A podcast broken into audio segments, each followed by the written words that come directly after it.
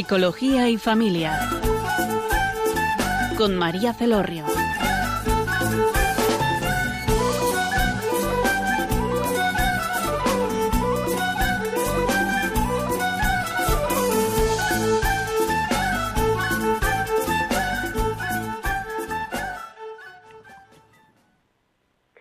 Hola, buenas tardes, queridos oyentes. Les habla María Celorrio desde Funes, Navarra.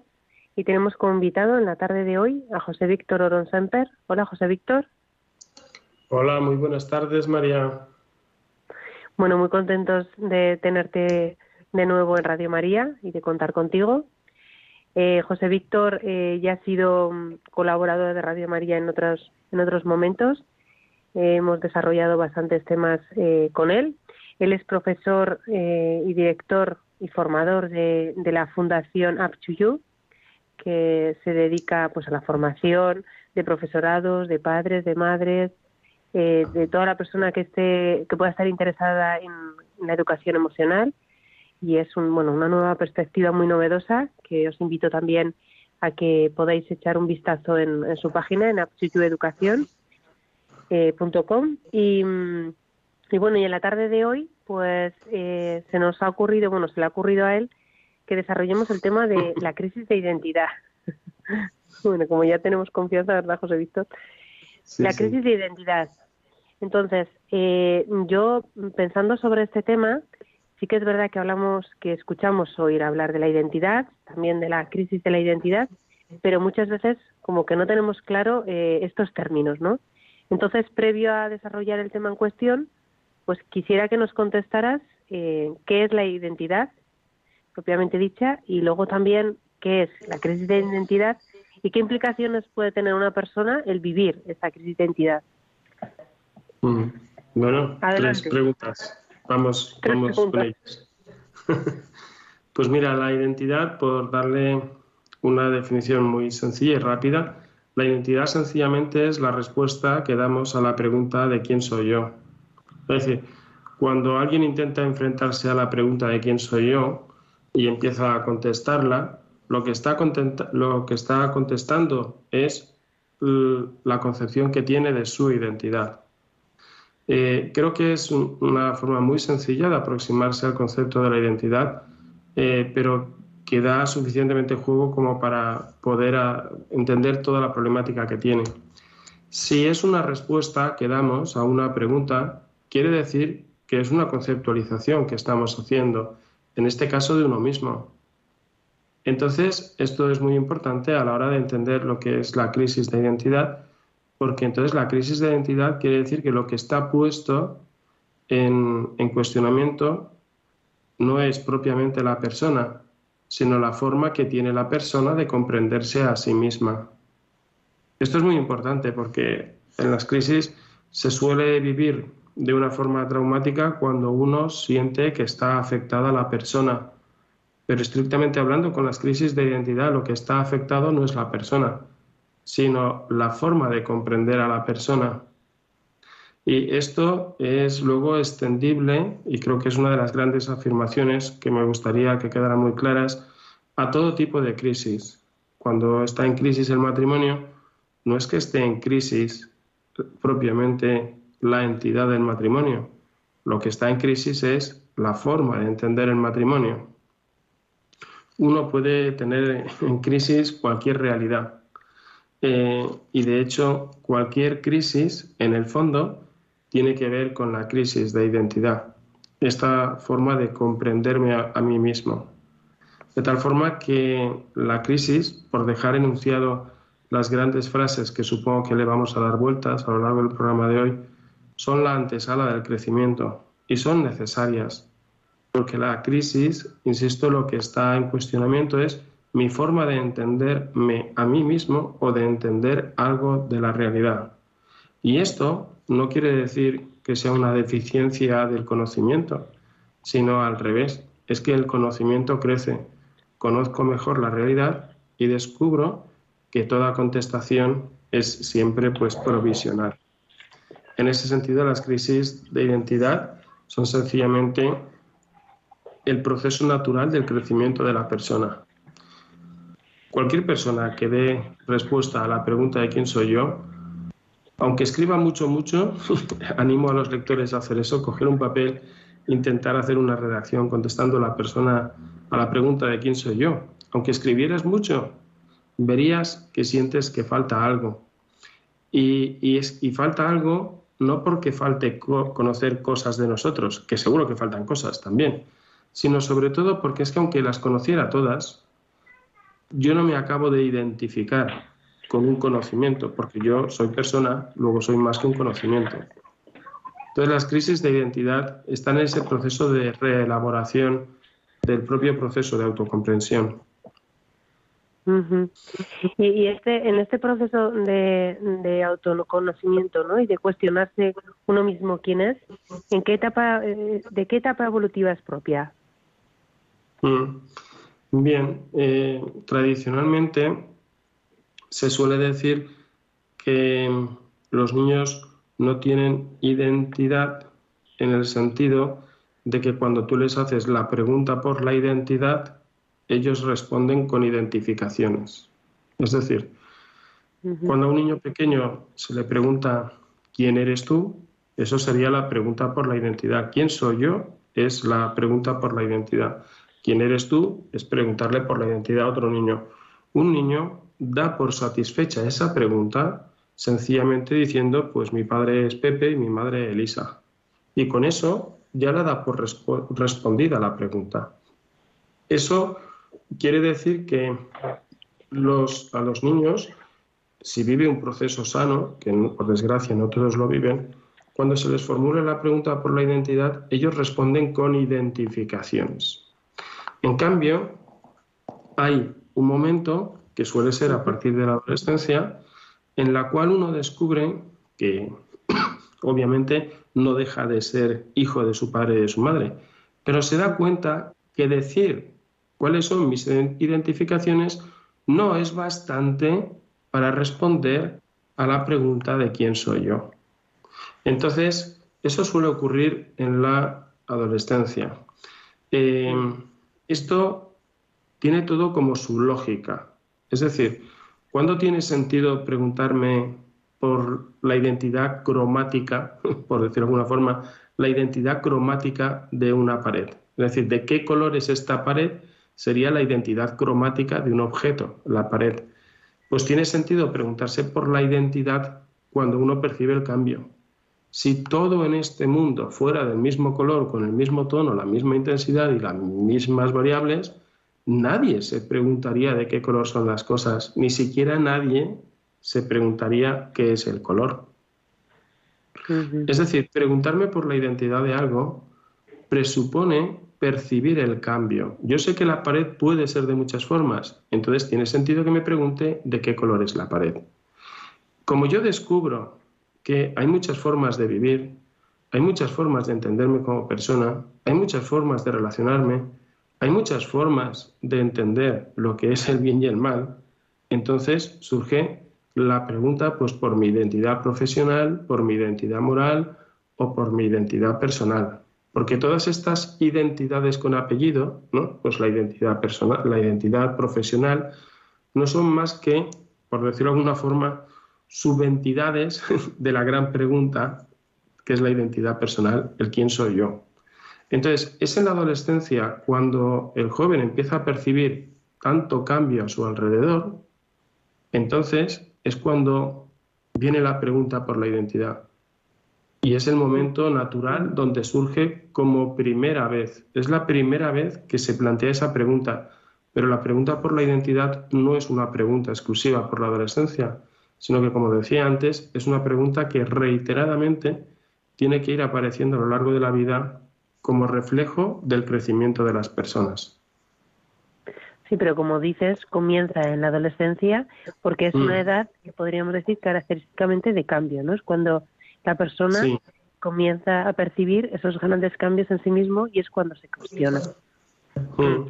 Yo que yo ya eh, para diferenciar, ¿no? De cómo es la niñez, que no no no se generalmente no se da esta este cuestionamiento sino que es una edad de identificaciones.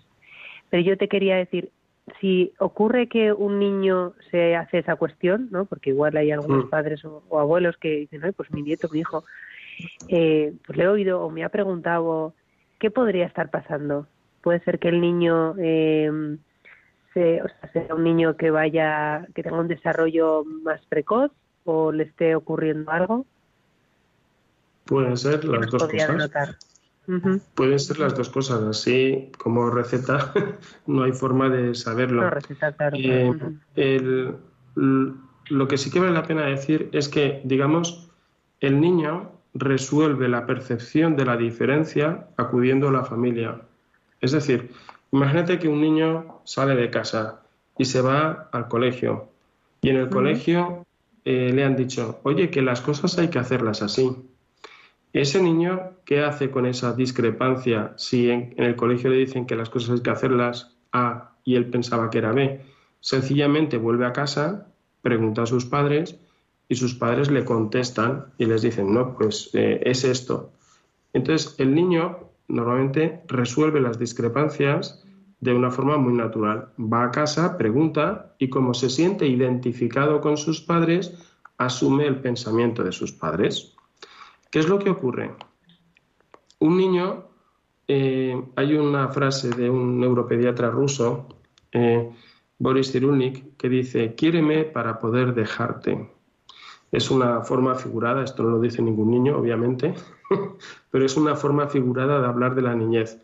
El niño, cuando se siente seguro y querido en casa, eh, sale fuera para explorar. Cuando fuera encuentra una discrepancia, vuelve a casa y presenta la discrepancia. Si se resuelve la discrepancia, ese niño encuentra más fuerzas para salir fuera e irse más lejos. Es decir, cuanta más segura sienta un niño la referencia familiar, antes eh, va a irse más lejos de casa. Cuanto más lejos se vaya, más percibirá la diferencia.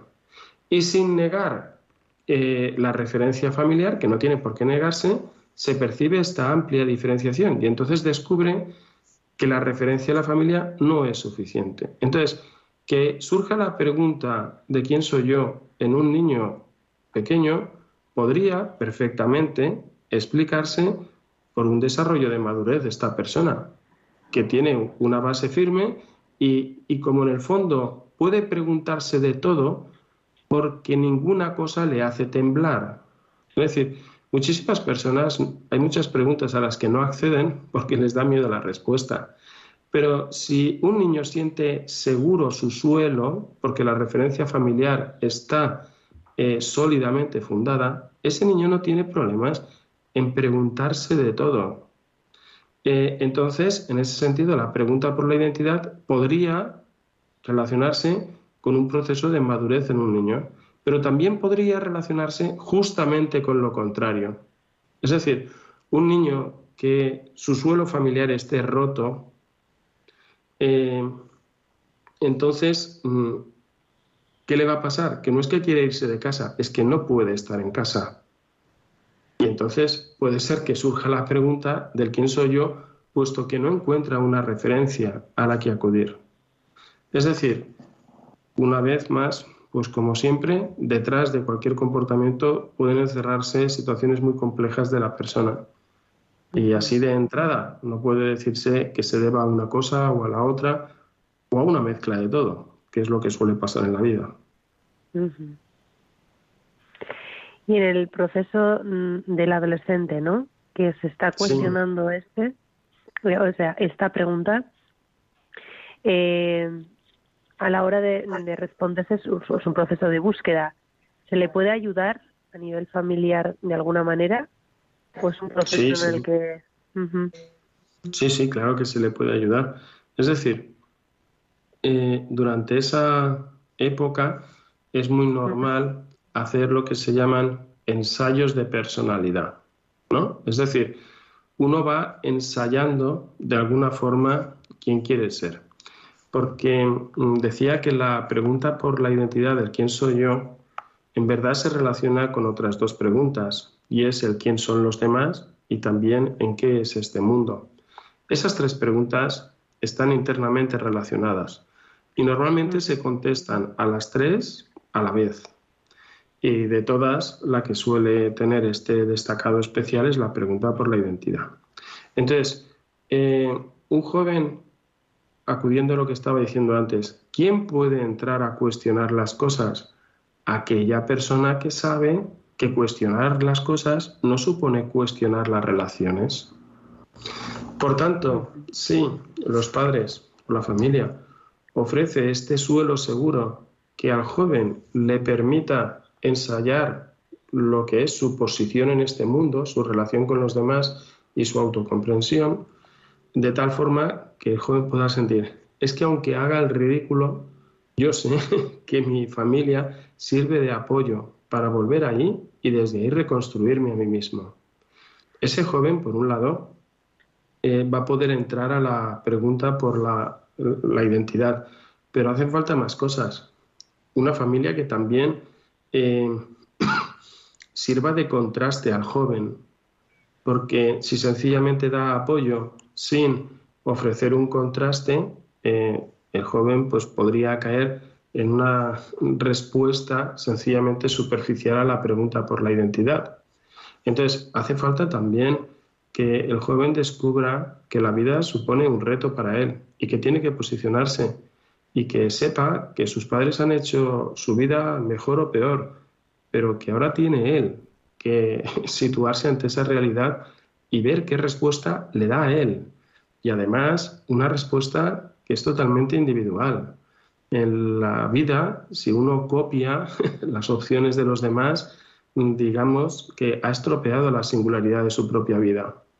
Entonces es muy importante que la familia al mismo tiempo le ofrezca una perspectiva de un suelo seguro donde ocurra lo que ocurra, aquí hijo tienes tu sitio, y al mismo tiempo le, eh, le dibuje que la misma realidad le está pidiendo el reto de que él tiene que posicionarse y es un posicionamiento que él tiene que hacer. Este juego me parece que es fundamental. Este juego de tensión y al mismo tiempo encuentro. Este juego es el juego con el que crece el ser humano con independencia de su edad. Desde el mismo nacimiento de la persona, este juego entre seguridad, ¿no? acogida, encuentro y por otro lado distancia, reto y tensión, eh, se plantea a lo largo de toda la vida, eh, desde el mismo nacimiento hasta nuestro fallecimiento.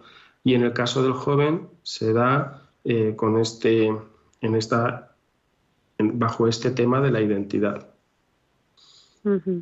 Cuando hablas de contraste, ¿no? Necesito que una familia le ofrezca el contraste, que le pueda suponer un reto. Estás hablando de cuestionarle, de cuestionamiento, porque... Sí. sí, sí, O sea, el contraste siempre es una especie de confrontación en el que, bueno, imagínate, una persona piensa A, otra persona piensa B, y si yo hago de contraste, eh, porque los padres tienen su recorrido de vida, entonces tienen su forma de entender la vida. Y hay un contraste entre la forma de entender la vida del niño, del joven ya, con la de los padres. Ese contraste no es para que el niño tenga que copiar los pensamientos del padre o de la madre, sino que en el contraste con los pensamientos del padre o la madre, el niño pueda pensar su pensamiento, pueda saber qué sustenta su pensamiento y cómo se quiere él posicionar ante la realidad. Eso es hacer de contraste. Hacer de contraste no es decirle al otro cómo tiene que pensar. Tristemente ocurre que muchísimos padres o educadores, no solamente padres, piensan que decirle al otro sus reflexiones es ayudar a reflexionar. No, eh, son dos cosas distintas. Darle al joven mi forma de valorar el mundo no es ayudar a que el joven valore la realidad. Si yo le doy al joven mi forma de valorar el mundo y él lo único que tiene que hacer es asumirla, se crea una relación de dependencia. Ese niño no puede dejar el núcleo familiar porque no tiene capacidad de valorar. Entonces, ¿qué es lo que hace falta? Que ayudemos a que ellos tengan capacidad de hacer valoraciones y de posicionarse. Y eso para eso requiere este doble juego de ofrecer un lugar de referencia sólido al mismo tiempo que generar una tensión y un contraste. Me parece muy, interesante y además como muy importante, ¿no? Porque yo creo que sí que existe una tendencia bastante generalizada en las familias, y yo por mi trabajo profesional lo puedo ver, en el que mm, nos se produce como un abismo a la hora de pasar al contraste. Hay más tendencia a, decir pues lo que yo opino o lo que yo pienso que deberías hacer o que debería el otro ser, ¿no? Y, y es lo que dices, ¿no? Que el otro puede perder su singularidad y su, y su capacidad incluso de, de libertad, ¿no? Sí. Entonces, bueno, pues algo, la verdad, que, que es bueno que reflexionemos. Vamos a pasar a escuchar una canción de Dios te hizo bien, que yo creo que es bueno escuchar también que hemos ido bien que queda un trabajo por hacer eh, personal. Bueno, ahora, en unos segundos continuamos con el programa.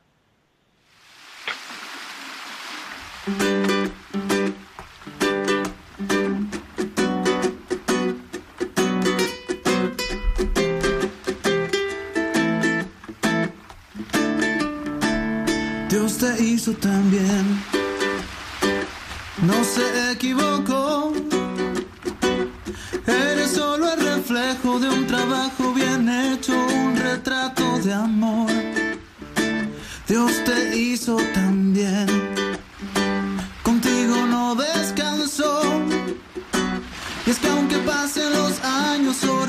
y días, tú te pones mejor. Dios te hizo también. Contigo no escatimó y es que todo lo bueno y más hermoso del mundo está en tu corazón.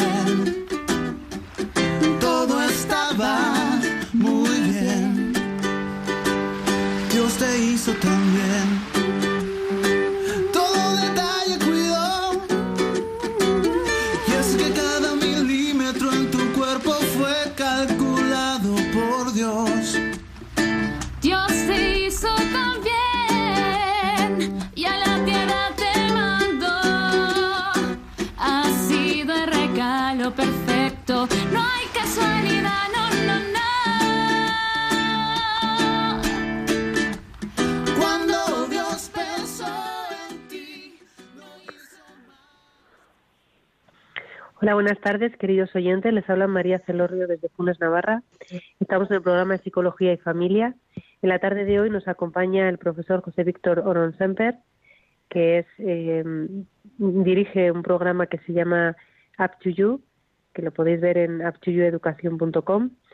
Y estamos eh, dilucidando acerca del tema de la identidad y la crisis de la identidad. Antes de pasar de lleno a la crisis de identidad que vamos a- ahora a realizar, la primera parte del programa hemos hablado de la identidad, ¿no? De lo que es, que lo ha definido muy breve y muy conciso, que es el cuestionarse y preguntarse quién soy yo. Ha hablado José Víctor sobre el momento evolutivo en el que se inicia esta, esta pregunta, ¿no? Y que dura, que puede pasar durante a, a lo largo de toda una vida, ¿no? Y, hablaba mm, muy concreto de la diferencia con, con respecto a la infancia, porque esto se inicia en la adolescencia, y lo último que ha contado es eh, que para que un adolescente en este proceso de que es muy importante en la vida de una persona se pueda contestar a esta pregunta, pues necesita un referente sólido como es la familia que le ayude a ser suelo seguro y a la vez a posicionarse eh, ante la realidad, que eso quiere decir que se que la familia le contraste, ¿no? Que le llega a hacer una confrontación sin eh, que matemos, por así decirlo de alguna manera tosca, eh, la libertad del joven, ¿no? Que sea la persona, el adolescente, el que se cuestiona a sí mismo eh, su vida. Bueno, continuamos, José Víctor, eh, con este breve. que mm, a partir de ahora, esta segunda parte sí que quería que nos eh, hablar, hablásemos más ya de la crisis, ¿no? De la crisis de identidad. Yo creo que ha quedado claro brevemente, ¿no? Porque esto tiene mucha profundidad, pero para un programa de radio, pues, ¿qué es la identidad? Y ahora, eh, acerca de la, de la crisis de la identidad, como estábamos diciendo.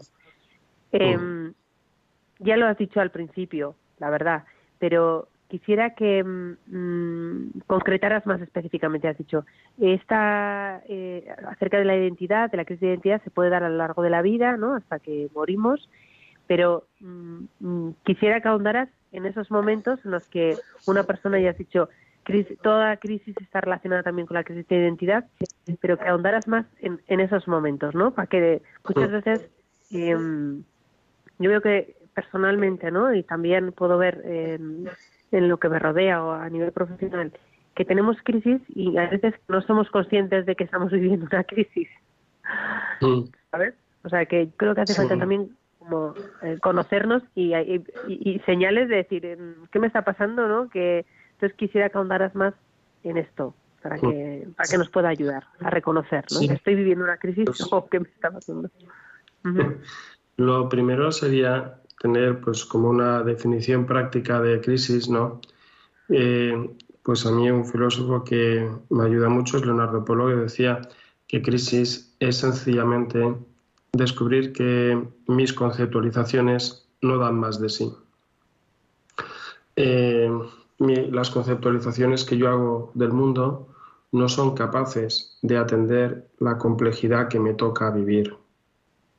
Entonces, eh, crisis lo que quiere decir que eso, pues mi forma de comprender el mundo no da ya de sí, no da de sí. Le estoy pidiendo demasiado esta forma de comprender el mundo, ¿no? Es como, eh, por ejemplo, como sacerdote, pues imagínate que viene un joven y te dice, pues eh, ya no creo en Dios, José Víctor, he entrado en crisis, ya no creo en Dios. Y tú dices, vale, pues nada, nada vamos a escuchar qué, qué hay ahí, explícame y te empieza a explicar, te empieza a explicar, uno descubre que no es que crea o no crea en Dios, es que mi forma de comprender a Dios, mi forma de comprender la fe, no dan de sí para vivir la problemática que me toca vivir ahora. Entonces yo le digo a ese joven, mira, es como si tú ahora te quisieras vestir con el traje de marinero de, de la primera comunión, ¿no? Lo reventarías como si fueras eh, eh, Hulk, ¿no? Este, que, este, este hombre verde que se, se, hincha tanto, ¿no? Pues dice, lo reventarías, porque este traje ya no da de sí. Pues exactamente igual, esta forma de comprender la realidad ya no da de sí. ¿Y por qué no da de sí? ¿Quiere decir que tú has hecho algo malo? No, al contrario. o sea, crisis quiere decir que yo descubro los límites de mis conceptualizaciones para atender la realidad. ¿Y por qué lo descubro? Porque he crecido en comprensión de la realidad. Antes, digamos, la vida podía ser como con menos elementos, más sencilla. Se van añadiendo elementos, más elementos, más elementos, más elementos, y entonces uno descubre que no da de sí esta forma de comprenderlo, ¿no? Uno puede haber vivido los amigos durante un periodo largo y ve que los amigos, pues entonces eh, quedas con ellos el fin de semana, lo que fuera, y un momento y otro momento, y, todos los días cruzándose palabras, y luego llega un momento en el que empiezan a aparecer más variables. Aparece la novia, aparece el trabajo, aparecen los hijos, aparece un montón de cosas. Entonces, eh, cambia de forma la amistad, ¿no? Y uno descubre, al, al ver que hay más elementos, que entra en crisis, pero no entra en crisis la amistad, lo que entra en crisis, ya no, ya no es que los amigos ya no son mis amigos, eso es una forma muy afectiva y pastelona de ver las cosas, ¿no? Sino que lo que entra en crisis es que veo que la vida introduce nuevas variables y que con mi forma de comprender la vida no soy capaz de dar solución a la complejidad. Y descubro que necesito una nueva forma de comprender la realidad. Entonces, fíjate que en ese sentido la crisis es fruto de un crecimiento. La crisis es fruto de una percepción nueva de la realidad, más profunda, y entonces la persona ve que tiene que replanteárselo. Es una pena que ciertas palabras estén cargadas de connotaciones negativas, porque en el fondo la palabra crisis es la antesala del crecimiento. ¿Eso qué quiere decir? Que cuando yo eh, veo de una forma negativa una palabra que en verdad es reflejo del crecimiento, eh, estoy mirando de una forma negativa el crecimiento. Por ejemplo, te pongo otra palabra que está relacionada pero es bien distinta, la palabra frustración. La gente piensa que la frustración es algo malo, que la frustración es algo desagradable. Bueno, pues depende cómo la hayas vivido. Frustrarse quiere decir que lo que espero no lo encuentro. Yo quiero ir en bici y descubro que me caigo de la bici. Me quedo frustrado. ¿Por qué? Porque lo que espero, que es ir en bici, no lo encuentro, porque me he caído. ¿Cómo yo vivo la frustración? Hay gente que la frustración lo puede vivir como algo energizante, porque la contempla como un reto para el crecimiento. Y otros la frustración la pueden vivir como algo que te desenergiza, o sea, justo lo contrario. ¿De qué depende una cosa u otra? De la experiencia relacional que yo tenga a propósito de ese acontecimiento. De tal forma que lo mismo acontece con la crisis. ¿Qué experiencia relacional tengo yo con la crisis? Eh, veo que replantearme en la relación con los otros que mi forma de entender el mundo no da más de sí ha acabado, eh, eso está suponiendo una nueva experiencia de encuentro. Entonces la crisis resulta energizante porque la contemplo como un reto. Pero si resulta que yo vivo una inestabilidad personal muy grande, no puedo aguantar las crisis. Por eso también junto con las personas que tienen problemas para desarrollar de una forma seria una respuesta comprometida a la pregunta de quién soy yo, aparece la problemática de las, de las personas altamente manipulables. ¿Quiénes son estas personas? Aquellas personas que si no le dan una respuesta consistente a la pregunta, eh, necesitan dársela de alguna forma. Y si no soy por quien soy, pues soy por lo que tengo o soy por el grupo al que pertenezco. Entonces puede darse una pertenencia fanática a grupos o, a posesiones que uno tenga, posesiones materiales o posesiones intelectuales, me da igual.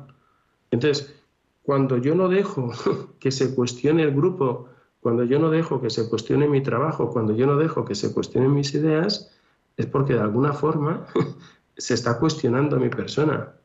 ¿Y por qué se está cuestionando mi persona? Pues porque yo no le he dado una respuesta sólida a la pregunta de quién soy yo. Entonces, ante, eh, si, si, yo tengo claro cuál es mi suelo, no tengo miedo a que se eh, ponga en cuestión nada, tanto mi forma de comprender el mundo como mis opciones como tal, no tengo miedo, porque sé que cualquier cuestionamiento me va a llevar a una mayor profundidad. Es decir, crisis no quiere decir que tenga que vivirse traumáticamente. Yo lo viviré traumáticamente si la crisis va asociada a una pérdida de relación.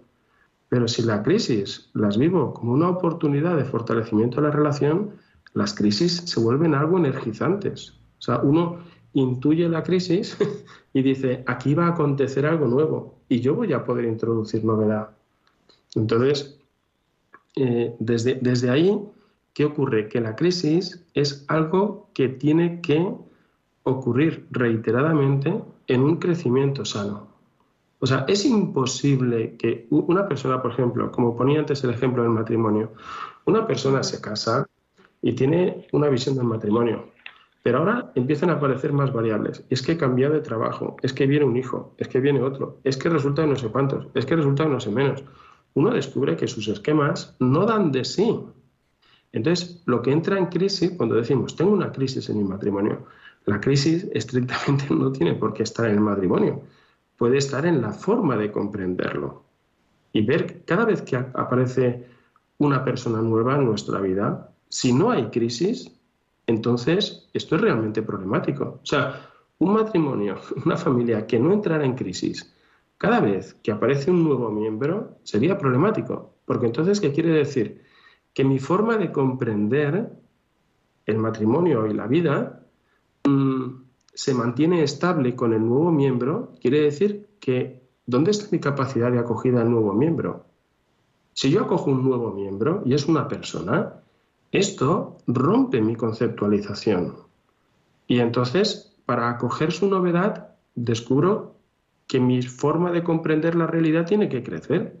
Y yo, eso puede ocurrir desde cosas muy anecdóticas, como que uno es forofo del orden y cuando viene un niño nuevo descubre que, es esas creencias de que el orden es tan importante no, puede, no dan de sí para poder acoger la realidad de que viene un nuevo miembro, ¿no? Entonces, siempre que aparece una nueva relación o una intensificación de una relación, hay algo, algún tipo de conceptualización que de forma natural entra en crisis.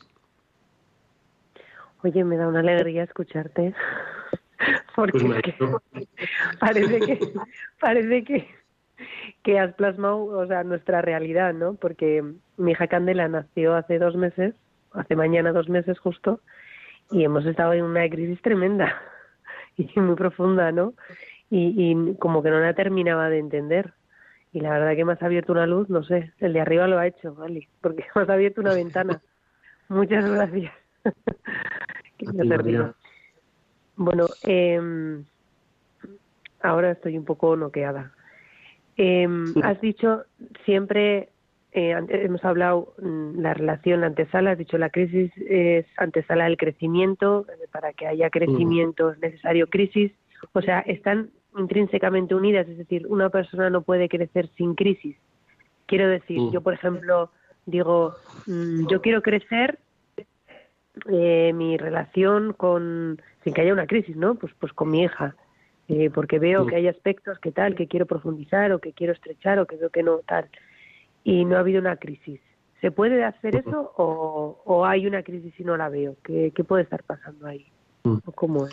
O sea, es que eh, uno puede vivir una crisis, no vivirla de forma traumática y pensar que no ha habido crisis, pero estrictamente, conceptualmente, ha habido crisis. Es decir, eh, si no hay crisis, quiere decir que las creencias se mantienen estables y no cambian nada, no crecen. No quiere decir que con cada crisis yo tenga que nacer desde cero, de hecho no es así. Pero la vida descubre porque mis creencias no son más que una forma de conceptualizar el mundo, las relaciones y las personas. Entonces, las personas son más que las conceptualizaciones que yo haga de las personas. Yo soy más que la conceptualización que yo haga de mí mismo. Entonces, eh, no hay forma de que crezca nuestra forma de comprender la realidad si no entra en crisis mi forma de comprender la realidad. Pero insisto, esto no quiere decir que tenga que vivirse de forma traumática.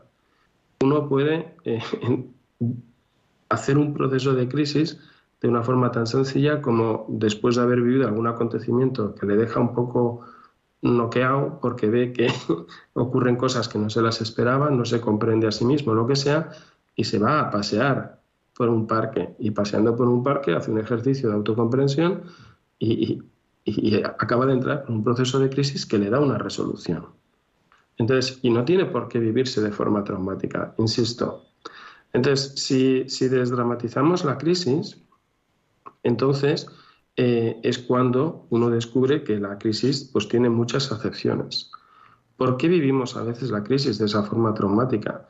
Pues puede ser, como decía antes, que la crisis lo que me está descubriendo no es sencillamente que mi forma de concebir la realidad es pobre y necesita crecer, sino que de alguna forma eh, uno descubre como una falta de peso en su propia vida, en su propia vida. Y esa falta de peso, es decir, uno puede vivir como mm, engañado de la realidad, eh, porque uno, imagínate que eh, ha supeditado las relaciones personales a la realización de su propio plano algo que tristemente ocurre mucho en esta vida. Eh, hoy no existe la esclavitud, pero sí que existe la autoesclavitud. y además, para más INRI, a la autoesclavitud, muchos lo llaman realización, realización del propio proyecto personal, o sea, lo cual es penoso. Ya no hace falta que nadie te esclavices, ya te arruinas tú la vida, o sea, no necesitas a nadie más. Entonces, imagínate que uno conceptualiza la vida diciendo de que no, yo tengo que perseguir mis sueños, porque mis sueños son los míos y son es mi autorrealización y no sé cuántos. Eso es una forma de concebir. Y en esa forma de concebir se pueden haber perdido muchas relaciones. Y hay un momento donde entra en crisis esa creencia de la autorrealización. Y uno dice, pero qué chorra he hecho yo en mi vida. He puesto toda mi vida al servicio de una idea, no de una persona. Y entonces uno puede entrar en crisis a los 60, a los 50, a los 40 o a los 80, cuando se da cuenta que ha estado haciendo el ridículo en su vida, persiguiendo una conceptualización que no se sostenía y que ha perdido muchas relaciones en ese camino. Y entonces ahí la crisis sí que se vuelve muy traumática, porque la limitación de la conceptualización evidencia la pérdida de relaciones que ha estado detrás durante toda su vida. Entonces, mm. eh, eso, eso ocurre. Y, eso, y eso tristemente, pues lo que está denotando es que no se han vivido bien las crisis de, identidad, ¿no? Y se han querido resolver de forma precipitada o de forma estandarizada, ¿no? Que es más o menos lo que muchos psicólogos han dicho, que la, crisis se resuelve bien cuando uno entra en crisis y lo cierra con un compromiso, ¿no? Pero si no, hay gente que no entra en crisis porque se niega a mirar la realidad y sigue en su mundo de yuppie otros la resuelven sin haber entrado en crisis. Bueno, hay 100.000 formas de autoengañarse en este mundo. Bueno, con todo esto que nos has contado en esta parte sobre la crisis de identidad, vamos a escuchar una canción de Rosalén que se llama Y Busqué, que habla un poco de la búsqueda interior. Y, continuamos. En, ya en la siguiente parte del programa os invitamos a que hagáis vuestras aportaciones, a que entréis en directo podéis hacer eh, preguntas al profesor José Víctor y, y, bueno, a mí también. Y el programa para que llaméis a directo y podéis participar es el 91, perdón, 91005 9419 91005 9419. Os esperamos en unos segundos.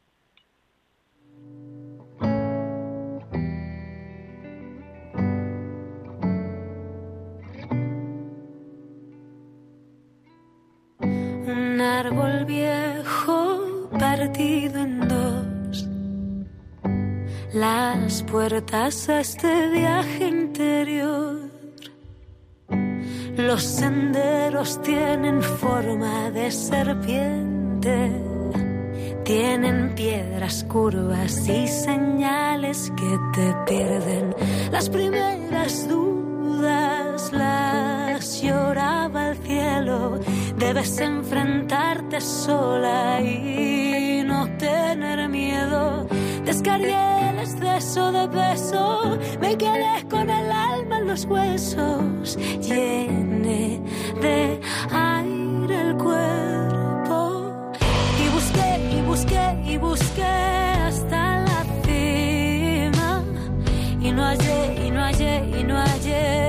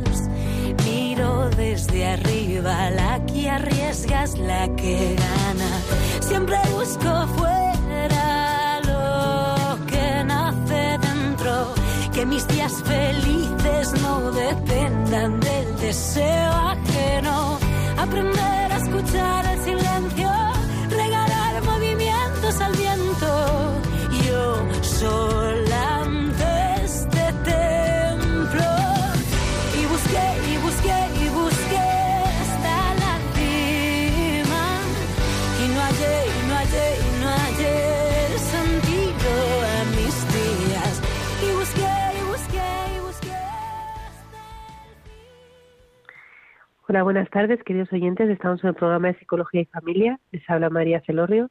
Tenemos como invitado al eh, sacerdote, escolapio y profesor eh, José Víctor Orosemper. Estamos hablando de la crisis de identidad en esta parte del programa.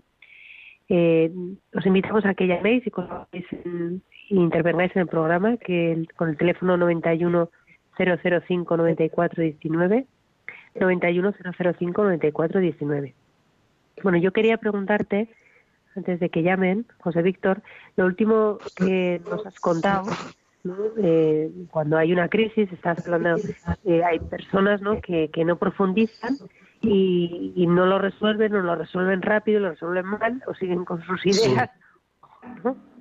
Entonces, en este proceso, ¿no? que mm, creo que también eh, cuando uno resuelve de manera profunda esta nueva conceptualización de su vida o de sus planteamientos es también unificación de, vida. Entonces, en este proceso de unificación de vida, eh, ¿qué puede ayudar? ¿no? Porque son temas así como muy, muy profundos que yo creo que no estamos acostumbrados a, hablar.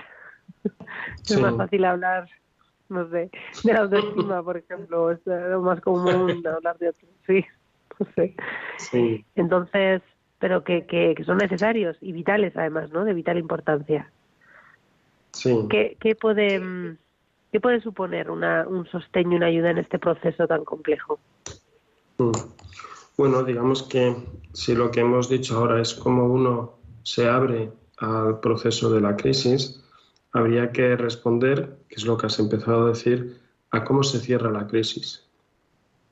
Es decir, toda crisis supone una, un descubrimiento de la limitación de mi forma de concebir la realidad y se cierra con una nueva conceptualización hasta la próxima crisis.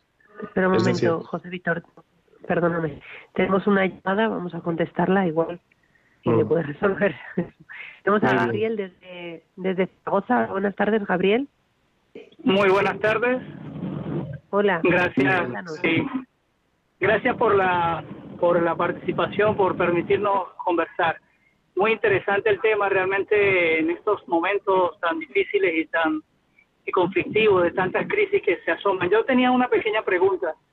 Eh, quisiera saber eh, en qué momento siente uno ya haber solucionado una crisis, cuando siente paz, cuando siente que se le solucionan los problemas o cuando realmente tiene una respuesta a las preguntas que realmente nacieron de esa crisis. Y em, otra pregunta, eh, acerca de em, la solución de, la, de, las crisis, eh, ¿podemos em, tener ya la capacidad de solucionar la crisis por las crisis aprendidas y saltar más rápido, digamos, no más rápido, sino más sanar eh, y darle respuesta a, a esas crisis que van llegando en la vida? Muchas gracias. Gracias, de verdad, Gabriel, por tu intervención. ¿Nos contestas, José Víctor? Sí, sí. Pues nada, gracias a Gabriel por escuchar tan atento y hacer preguntas tan bien formuladas. Mirar, eh, lo que planteaba Gabriel, Gabriel, yo creo que se responde explicando con el cómo se cierra una crisis. O sea, lo que estaba diciendo es que todo cierre de una crisis va a ser siempre provisional hasta la próxima crisis. Y entonces, eh, este cierre de crisis tiene que ver, eh, tú lo has planteado, María, con lo que es la unificación de la vida. Eh, Gabriel lo ha dicho con la paz y la tranquilidad interior. Todo eso son realidades asociadas a un buen cierre de la crisis. Es decir, la crisis puede cerrarse bien o puede cerrarse mal.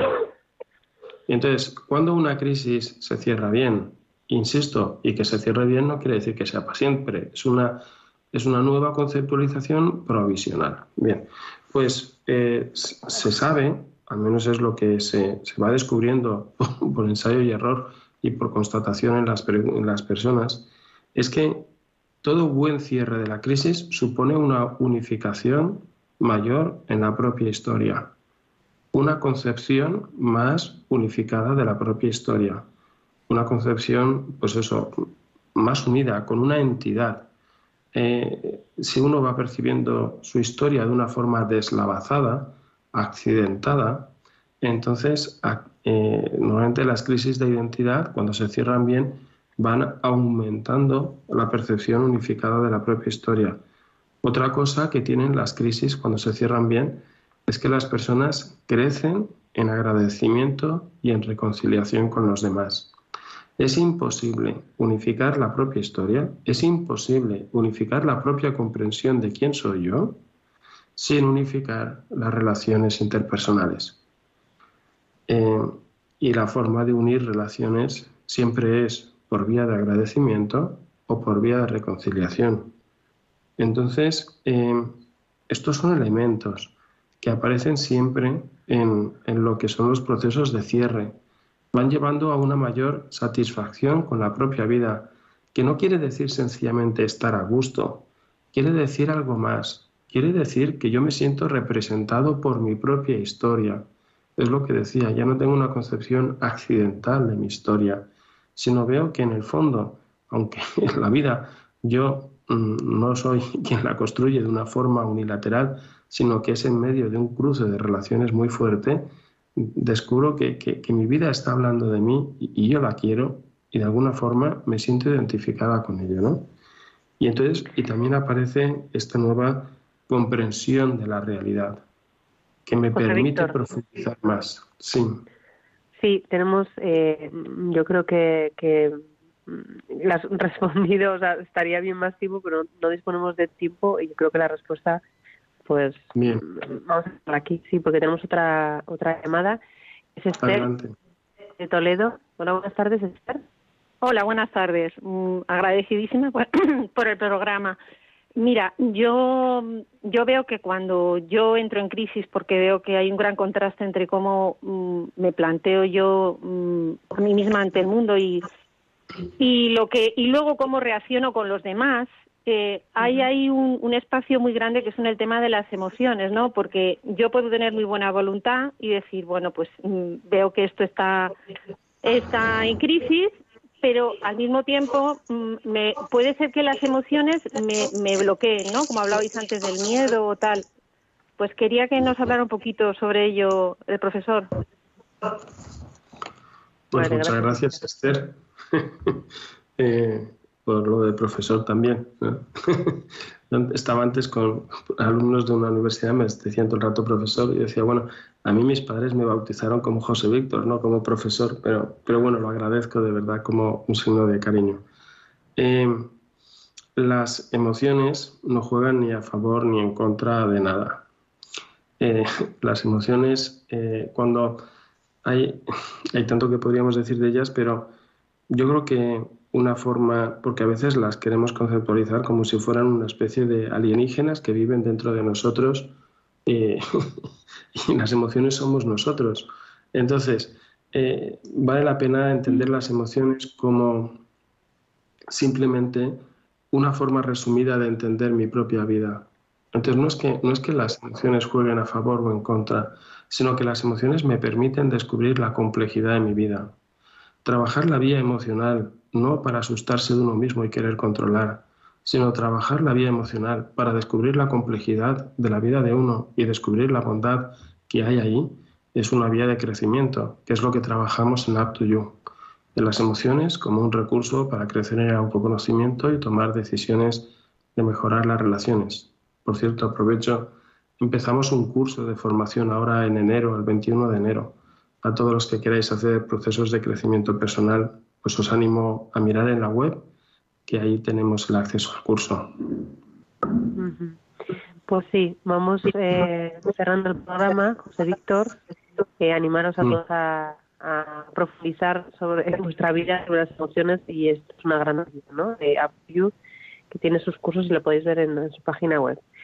Em, bueno, mm, os, terminamos el programa eh, diciéndoos que quién es José Víctor, José Víctor es eh, sacerdote, profesor, como ha dicho no solo soy su pero profesor eh, y doctor también en educación, eh, director del programa Up to You. Y, y bueno, y, y, un regalo también, un regalo para este programa y también para las personas que lo conocemos. Gracias de verdad por, por colaborar con nosotros y, y por descubrir todas todas las grandezas que descubres, ¿no? Y que las pongas eh, al servicio de la humanidad. Gracias, José pues Víctor. Gracias, a todos los. sí. Gracias, a todos los oyentes. Mm. Gracias a todos los oyentes por escuchar Radio María y os eh, animamos a que continuéis en sintonía. Un saludo y hasta pronto.